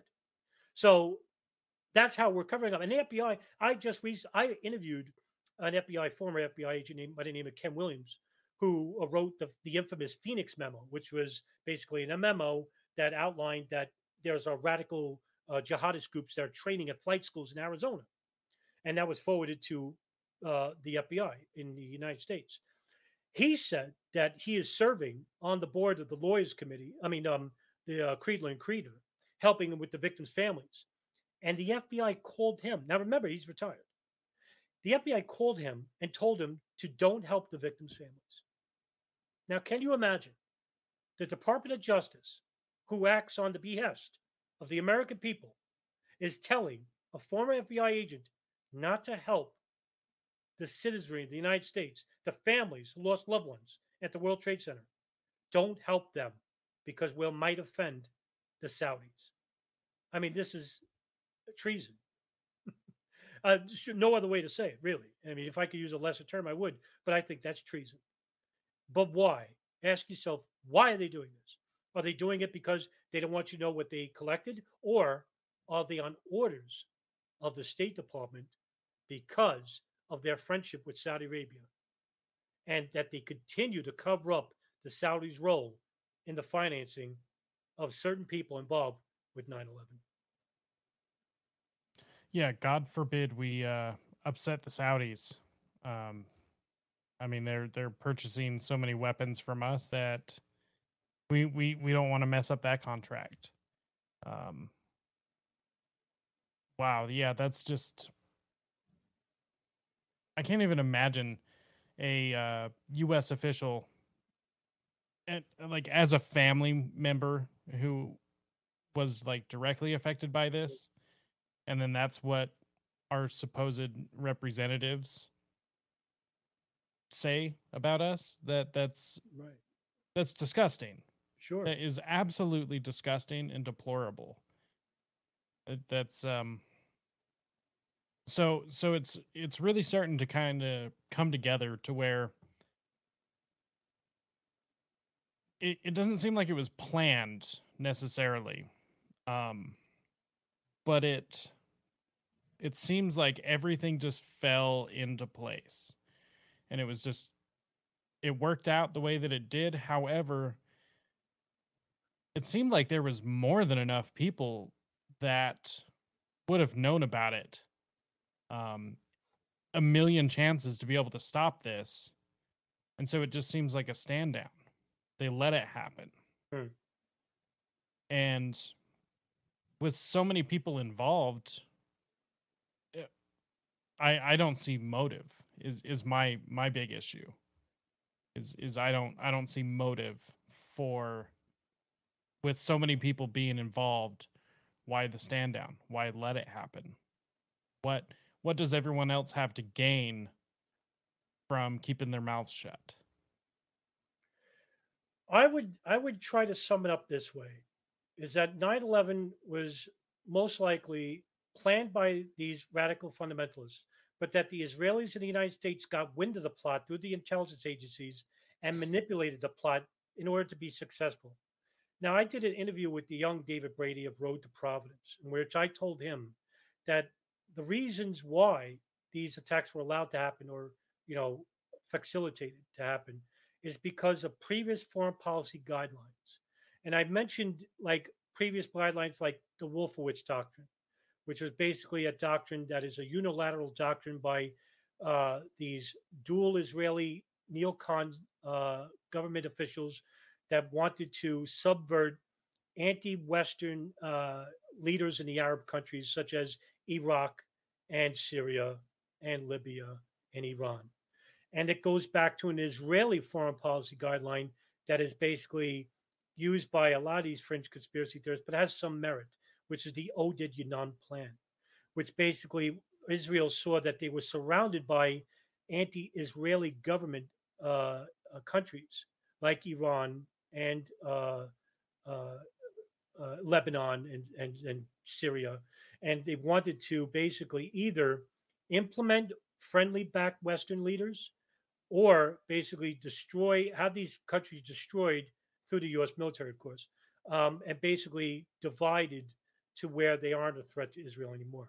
Well, later on, there were other guidelines. One is more importantly, which is the Project for New American Century, created, which was created by Robert Kagan and William Kristol, which is basically a neoconservative faction, uh, as well as dual Israeli citizens like Dov Zakheim and uh, Douglas Feith and Richard Perle and a lot of other ghouls, you know, these war propagandists, imperialists, that's what they are, basically saw that not just the Middle East, but we wanted to control the world.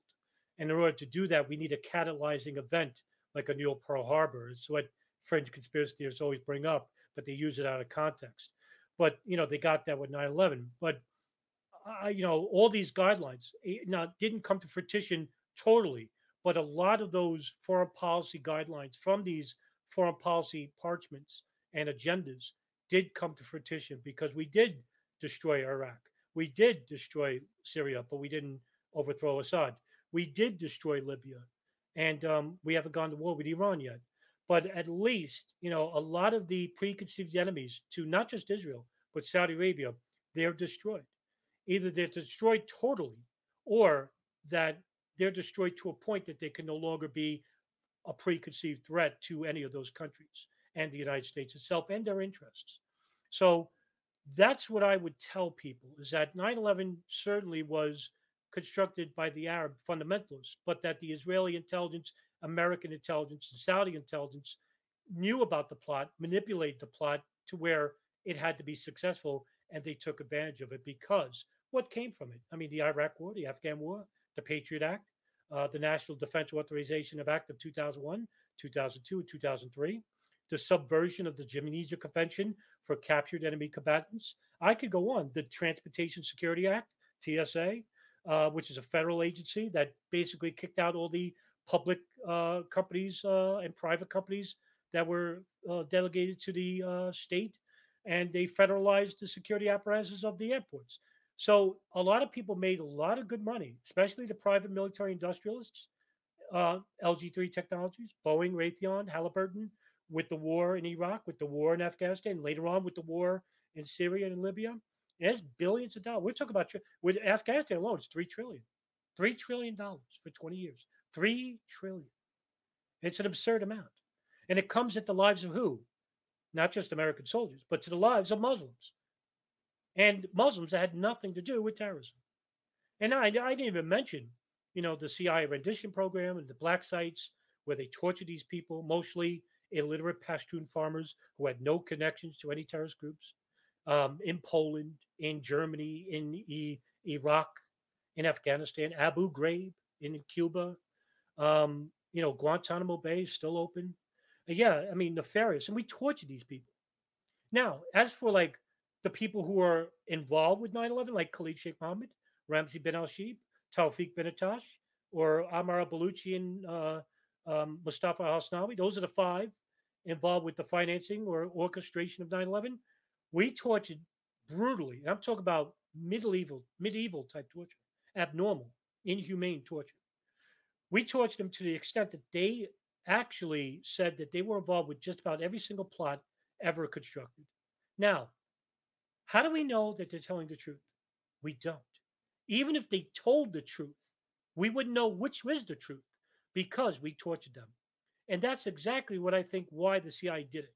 Because if they didn't torture them and they admitted to 9 11, they may have said something that didn't fit or covered up some things that the State Department facilitated. You understand? So if they didn't go with the, the let's say the 9/11 Commission report word to word, hey, wait a minute, something's wrong here. But even if they admitted to it, we wouldn't still know because of the fact that we tortured them. Now, I happen to think that Khalid Sheikh Mohammed really did go to bin Laden and he proposed that, you know, to hijack 10 planes, which was relegated to four. I'm not even mentioning the additional hijackings. We don't even know if that's Al Qaeda. That could have been anybody. It could have been groups not affiliated with Al Qaeda. Who were these people? We don't know because they violated the visa and we deported them. That's the Arabs, not just the Israeli, the Arabs too. Um, we don't know because all the people that were involved, directly, intimately involved with 9 11, are either deported or they are the highest levels of government. We talk about the director of Central Intelligence, the director of the NSA, and maybe even the vice president. Right? They're not saying anything because if they said that they had intelligence that could have stopped 9 11, what do you think is going to happen to them? Well, they're going to be arrested, blacklisted, their families blacklisted, blackballed forever and ever, right? Not, I'm not talking about anything about justice here. They're, you know, locked up for the rest of their lives, but they're not going to admit what they uh, allowed to happen or facilitated. That's why they they'll continue to shut up. But as for like the low level intelligence operatives of like Israel, and Saudi Arabia, we'll never know because all those people are deported and they'll never be investigated. That's the reason why they're deported.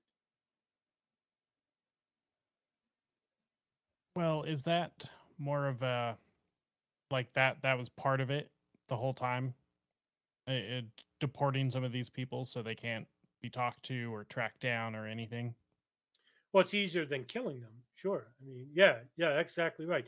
I mean, they are intelligence operatives, whether they're high functional, high uh, high maintenance operatives or low level. It doesn't matter. As long as they work for intelligence, collecting data, um, they are invaluable to that extent to where it would be cost effective uh, to just have them come in the country, um, have them come in the country as students uh, under a student visa, have them violate those student visas, and in in essence, they can't be arrested for any federal crimes because if they found out that they were espionage assets, uh, you know, conducting espionage in the country illegally, well, the first crime that they commit was immigration, and so they had to be investigated by the INS, and you know they're not they're not American citizens, so they can't be held under federal guidelines, so they're deported. I mean, that's much more cost effective than saying killing all of them, which would, you know, that would probably cause a question. Hey, wait a minute, what's going on here? Right. But no, having deported this way, they're not investigated. They won't talk to anybody and they're in their home countries like nothing happened. Makes sense. Um, so I did want to switch gears a little bit. Um, wh- where does um, this is something that uh, I, have listened to others speak about. Um, but where where do uh, the dancing Israelis hmm. uh, fit into all of this? Yeah, the dancing Israelis, that's the media would call them. They were actually called the high fivers by the FBI. And on September 11, 2001, uh, a resident of a place called Doric Towers, which is a high rise in New Jersey, New, uh, Jersey City, New Jersey, a resident by the name of Maria who I know her last name, I won't mention her last name. Uh, she actually was looking outside the window to see the World Trade Center smoking with her binoculars. She's an older woman. And right below her is a parking lot to the Doric Towers. She looked down, she heard a commotion. While she was looking down, she saw three guys celebrating, you know, giving them high fives, hugging. And she thought that was unusual, which would be. And she looked at the, the van they were in, and it was a white box panel truck, and she took down the license plate. And thankfully, she did this because when she did this, uh, she waited to call the police because she wanted to confer with her husband about what she should do. So when her husband came home from jury duty, um, she basically told him about what she saw, and he said, "Yes, you have to call the police." So she called the police, and they basically put a, a bolo, a be on the lookout, for a urban moving systems van with license plate, whatever I forgot the name of it. But um, at 3:30 in the afternoon, approximately 3:30, um, at the East New Jersey Turnpike, there was a white box truck, Urban Moving Systems van, that was located, uh, that was uh, spotted by an East Rutherford policeman by the name of Scott DiCarlo. And he had a, a, a, a partner with him, Sergeant Dennis Ravelli. And he looked over at the truck and he saw the license plate, but it was off by one number. And then he conferred and said, Okay, I wrote down the wrong number. He goes, This is the truck. So when he told the truck to pull over, they pulled over, said, Hey guys, can you get out of the truck?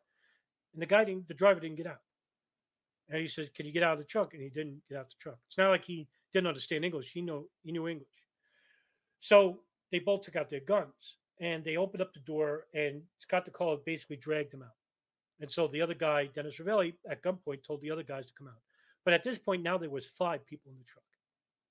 So the driver was Sivan Kurzberg, and he had a brother, Paul Kurzberg.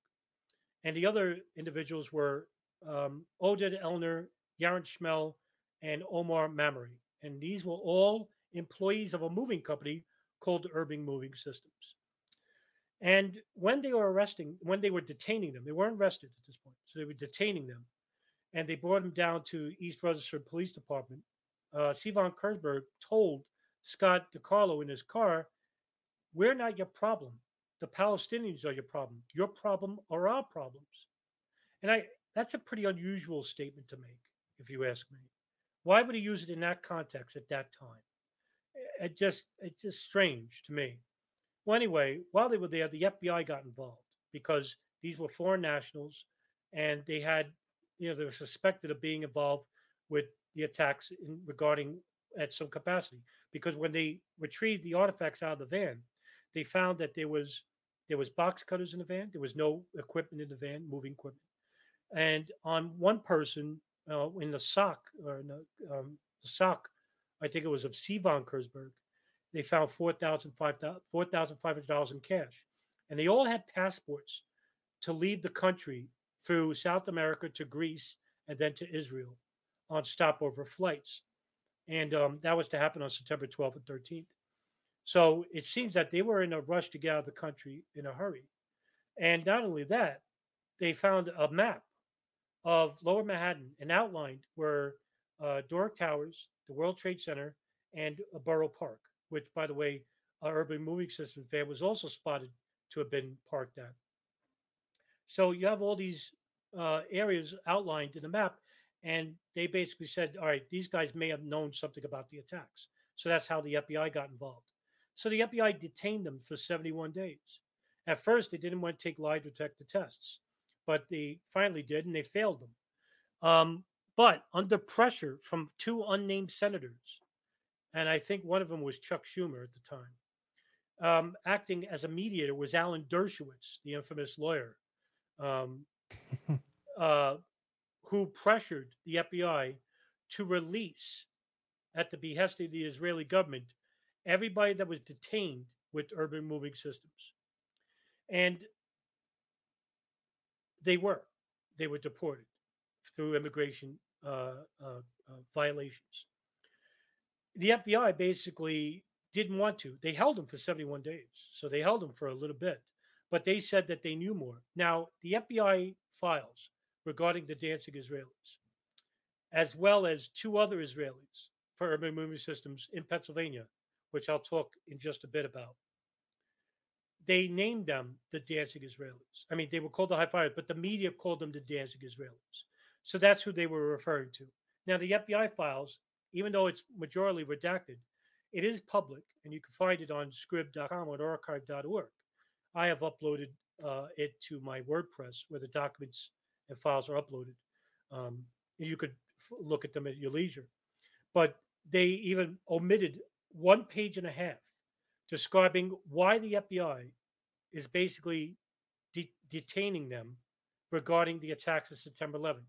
Now, if they had no involvement, they wouldn't have redacted a page and a half of it. Now, the FBI would later go on to say that they knew more than what they were talking about. On September 12th, 2001, and on September 11th as well, there was two Israelis, also from Urban Moving Systems, that were moving a customer from Ohio to New Jersey when they got pulled over because of the bolo, Pennsylvania State Police pulled them over and said, you know, what are you doing around here and stuff like that. The, the town they were pulled over, the city was called York, Pennsylvania. And so they said that we had a we had a client, you know, moving from Ohio to New Jersey, but in the truck it was empty. So they called the manager of Urban Moving Systems. His name is Dominic Suter. And they said to Suter, uh, by the way, you have these two employees, and he named them Roy Barak and Modi Butbul. And he said, "Do they work for you?" He said, "Yes." And he said, "Well, they had they said they had a client from Ohio to New to New Jersey. Is that true?" And they said, "Due to the prior day's events, we had no clientele outside the state of New Jersey." And so Dominic Suter told him this, and the FBI, I mean, the Pennsylvania state officer said, "Well, how do you explain this?" And Dominic Suter basically said, um, "I can't. Strange." So uh, they were detained for a month. Uh, they took lie detector tests and passed them. Well, what's the difference about these two guys? Roy Barak and Modi Butbul worked for a separate signals intelligence company in Israel with the Israeli Mossad. They didn't work for the Mossad, so to speak, but they worked for a signals intelligence unit, not 8200, but for a specific intelligence unit. And that made them much more important than, say, the dancing Israelis because they were just, you know, co- data collecting uh, operatives. I don't think they worked for the Mossad. There's no proof that they did, but they were involved with intelligence, Israeli intelligence. That much we do know. But to what extent, that's what we don't know yet because they got deported. Well, Roy Barak and Modi Butbul, they must have done um, some something much more um, important. Now, why am I bringing this up? Well, just a few short miles away from York, Pennsylvania, is where United Airlines Flight 93 crashed. Shanksville, Pennsylvania. They took the same route as the same route that passes by Shanksville. Now, what I'm about to tell you is speculation only. It's a theory that I'm working on along with uh, DJ Thermal Detonator. So we we believe that the pilot, the alleged pilot of Flight 93, Ziad Jarrah, was actually an Israeli mole that was meant to integrate himself with the 9 11 plane's operation to make sure that it was successful. Now, why do we say this? Well, it's because um, that his family has a long-standing uh, history with not just Israeli intelligence, but also Libyan intelligence and with the Abu Nidal, Nidal organization I mentioned to you before. His his cousin, Assam Al Jarrah, was a longtime member of Abu Nidal organization but he also worked for Libyan intelligence as well as German intelligence and Israeli intelligence. He was known to flash a lot of money. He was very affluent, um, very grandiose. He was a womanizer, and um, a lot of people in the Jarrah family uh, thought him as a very boisterous individual. But he continued to deny over the years that he worked for any intelligence, but he did. Ziad Jarrah also had a cousin named Ali Al Jarrah, who was a, a Jordan, um, a Lebanon school teacher for years. But what they didn't know was that he worked for the Israeli intelligence Mossad as an operative for 25 years. And his brother, he had a brother named Joseph Al Jarrah who may have assisted him for 10 of those years. So, with that being said, you have a family that has involvement, direct involvement with Israeli intelligence as well as foreign intelligence. And this is the reason why we think Ziad Jarrah was an intelligence operative. Now, I have more evidence that supports this. That you know that he may not have been on a plane. I have no evidence he wasn't on the plane. I'm just saying I have evidence to show that my theory could be true, uh, which we don't know for sure. That's why I'm saying take it with a grain of salt. Flight 93 had the most phone calls made on the plane. The phone calls that French conspiracy theorists love to say it's fake, but what they don't realize is that these phone calls are the most important because they go against the official narrative of four hijackers, right? FBI, 9 11 Commission say there are four hijackers. Ziad Jarrah is the pilot, Saeed Al Ghamdi, um, Ahmed Al Nami, and Ahmed Al Haznawi are the muscle hijackers. Well, for the first time since the Zacarias Moussaoui trial of 2006, it came out that the cockpit voice recorder recorded everything that was happening in the cockpit and that they heard the hijackers themselves. Now, the transcript is public, but the audio is not. It's classified. But at no point, anywhere, do you hear the name Ziad Jarrah. Not only that, with the phone calls I mentioned, there are six four from uh, passengers, two from flight attendants. And what did they say on those phone calls?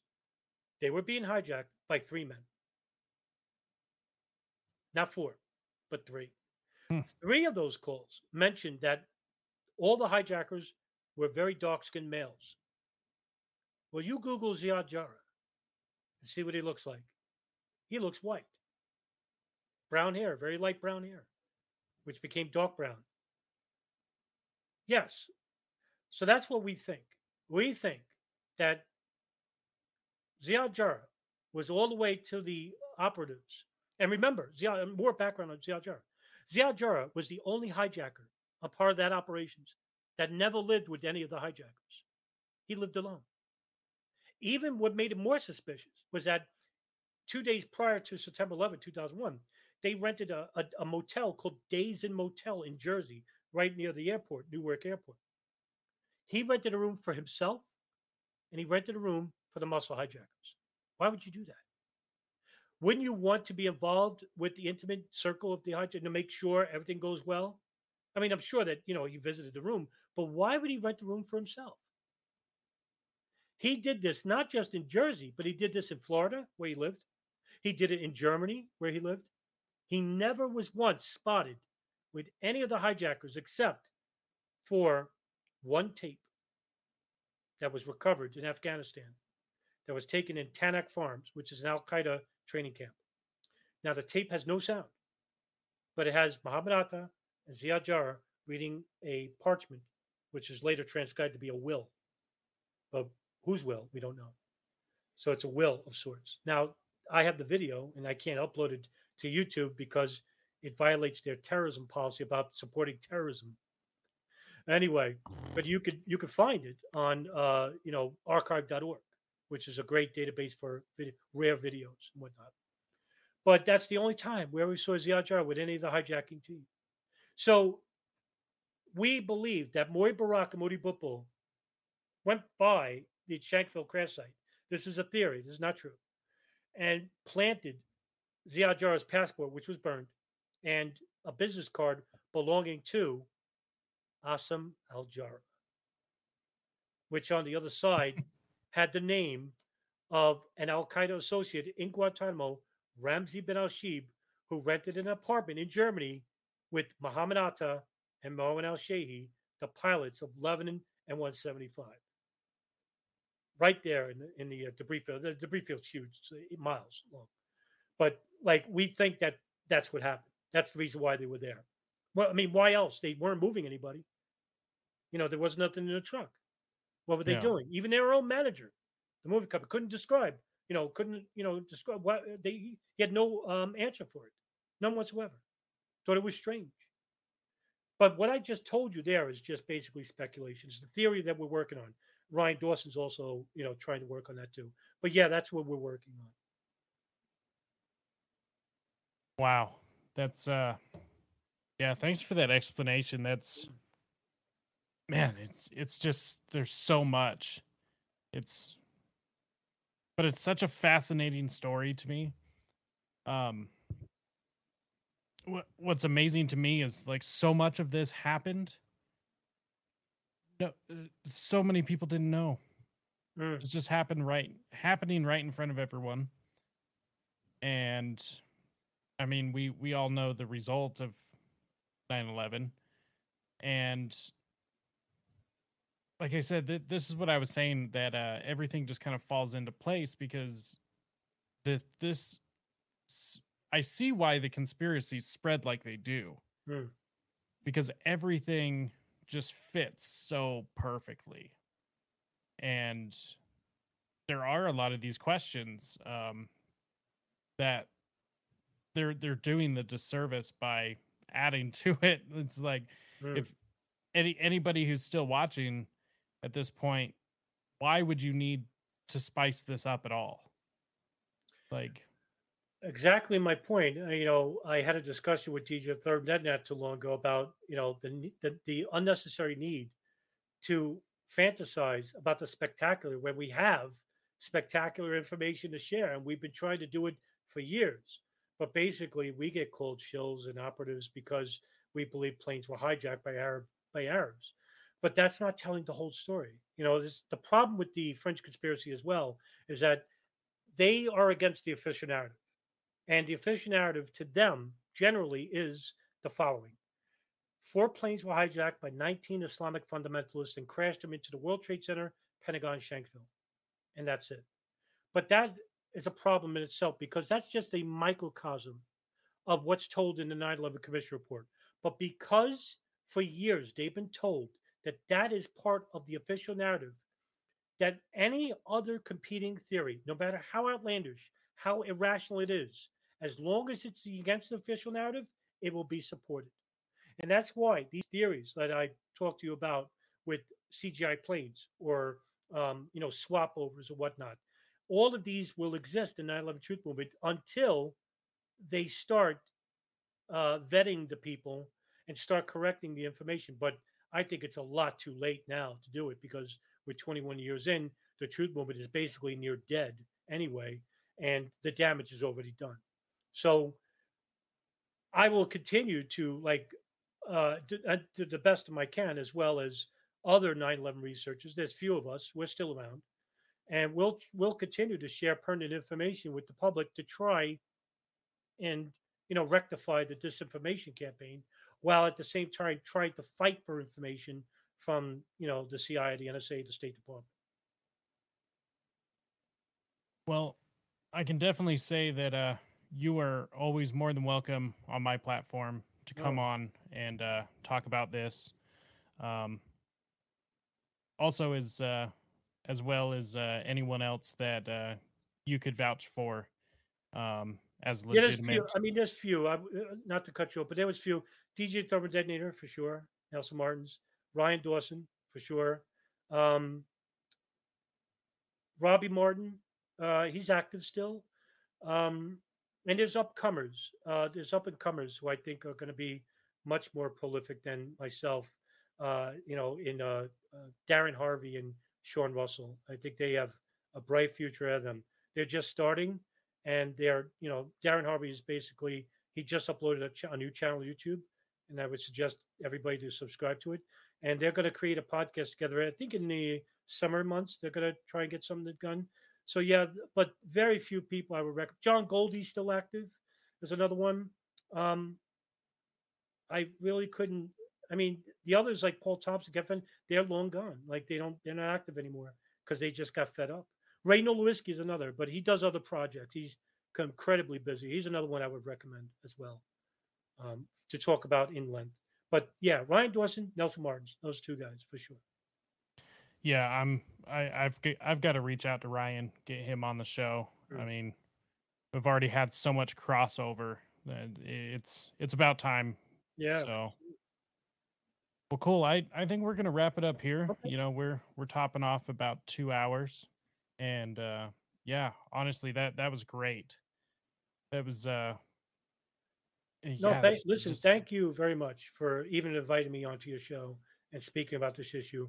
You know, I'll, I'll talk to anybody because I feel that, you know, the more uh, light we can bring on the subject is the better off. And with platforms like yourself, uh, which I'll continue to support, um, I just became a subscriber. So thank you. I'll, I'll continue to support this channel. And because uh, we need more channels like you to spread pertinent information. Uh, and we need all the help we could get for sure. So, well, most definitely. I mean, I I have no problem doing this. You know, as as long as uh, YouTube will keep me around. Um, however, I always do have other platforms because when I started this whole venture, um, you know, I kind of planned. I was like, you know, just the topics that are going to be covered. You know, I've got to have backups. So sure. Sure. So uh, yeah, no no matter what, there's o- there's always going to be a platform mm-hmm. for this show. Um, there there's there's always backups. So do you want to let everyone know where they can find you and uh, sure. uh, what, what oh, you got going on?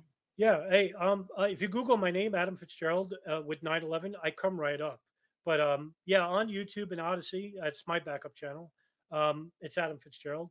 Um, on Twitter, it's underscore Adam Fitzgerald. And from there, I have a, a pinned tweet where I link to all my sites that I'm available, like WordPress, where you can access documents and files the, my podcast, The Darkened Hour, with co-host Richard Cox, um, who I consider the backbone of the show. Um, yeah, I mean, Darkened Hour is the podcast, and um, yeah, everything else is Adam Fitzgerald. But if you Google Adam Fitzgerald 911, I come right up. And perfect. And I've also linked to all of that in the episode description, and uh, that that will always be in whatever description uh, on whatever platform you were listening to this on. And uh, everybody that's made it to this point, thank you very much. Make sure and hit that like button, that subscribe button. Um, go to rise to liberty.com slash links, and that's where you can find everywhere we are on the web, at least that's currently active, minus the backups that we'll get to eventually, I'm sure. Yeah. So thank you again, Adam, oh, so thank much. You very and, much uh, Thank you. Of course, anytime. And uh, we'll we'll get you back on and I'll be talking to you soon.